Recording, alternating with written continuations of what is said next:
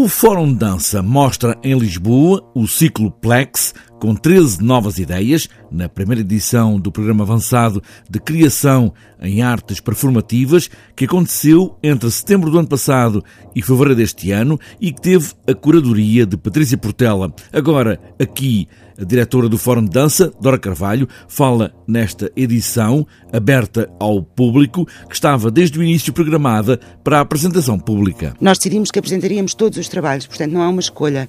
Todos os trabalhos que foram desenvolvidos serão apresentados. Nestas 13 criações, há várias formas de encarar a dança neste fórum que é a dança contemporânea. Há obras de dança, há obras que estão mais associadas a uma linguagem teatral há instalações, portanto há uma diversidade total nestes 13 trabalhos. São 13 criações em dança, quase todas são solos de dança. Maioritariamente são solos.